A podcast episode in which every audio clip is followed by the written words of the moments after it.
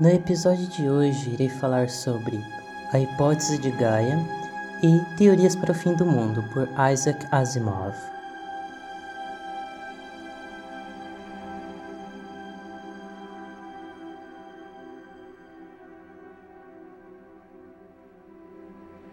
Hipótese de Gaia Segundo James Lovelock, a Terra é um organismo vivo que se adapta para se manter habitável por seres vivos. Logicamente, não é um organismo complexo como nós, com sistemas e órgãos, mas um que se adapta de acordo com nossas necessidades.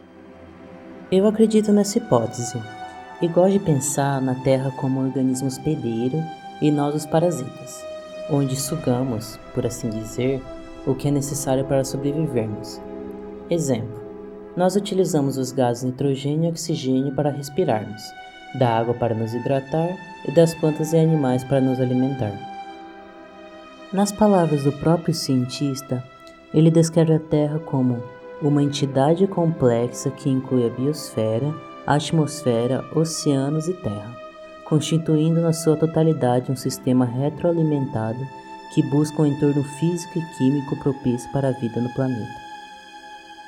Segundo ele, o efeito estufa e o clima extremo serão a causa de uma grande devastação, chegando a dizer que em 2040 a Europa será um deserto parecido ao do Saara e Londres estará embaixo d'água, e que as campanhas de conscientização que fazemos, como parar de usar sacolas plásticas e canudos, não nos salvará, e que são apenas ilusões para nos sentirmos melhores. Teorias para o Fim do Mundo, por Isaac Asimov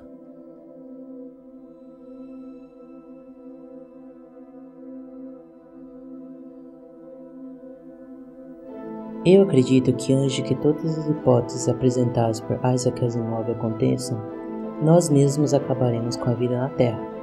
Levando em consideração o efeito estufa que vem se agravando ao longo dos anos e que toda a poluição gerada pelas indústrias está acarretando os congelamentos dos icebergs, o que ocasionará o inundamento dos continentes, acabando com a vida da maneira que conhecemos hoje.